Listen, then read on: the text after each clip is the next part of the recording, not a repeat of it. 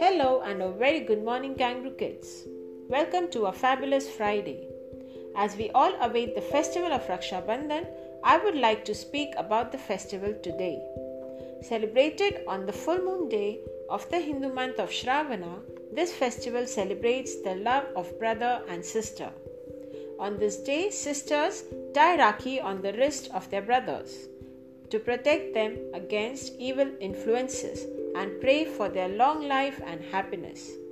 Brothers, in turn, give a gift which is a promise that they will protect their sisters from any harm. Within these Rakhis reside sacred feelings and well wishes for each other. The history of Raksha Bandhan dates back to Hindu mythology.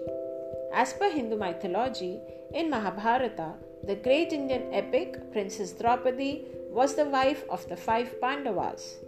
Krishna was their friend and mentor. Draupadi respected Krishna a lot and always held him high in regard. One day in court, Krishna faced a difficult situation. His aunts, that is Bua's son, Shishupal, was threatening to kill him. Shishupal and Krishna always had a strained relationship. This went back to the time when Shishupal was born with three eyes and four arms. When his parents pleaded to the heaven, a voice told them, The one in whose lap Shishupal's extra arm and eye will disappear will also be his killer. This turned out to be Krishna, who was still a child at that time. Upon seeing his Bua's horror, he told her, Please don't worry, I promise you I will forgive even 100 mistakes made by Shishupal. However, today Shishupal was seething in anger.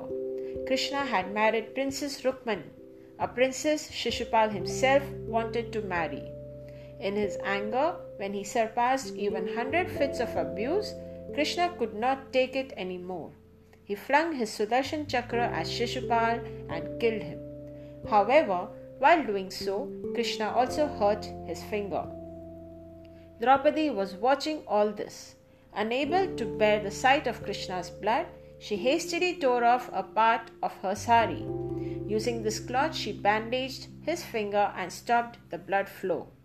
Krishna was extremely touched by her gesture. He promised to protect her whenever she needed him. True to his promise, Krishna protected Draupadi when she was in real need giving her an endless boon. The cloth that Draupadi had tied on Krishna's finger long ago had turned out to be her protector, her Rakhi. This was the origin of the festival Raksha Bandhan. Children, wishing you all a happy Raksha Bandhan. God bless you all. Take care. Bye bye.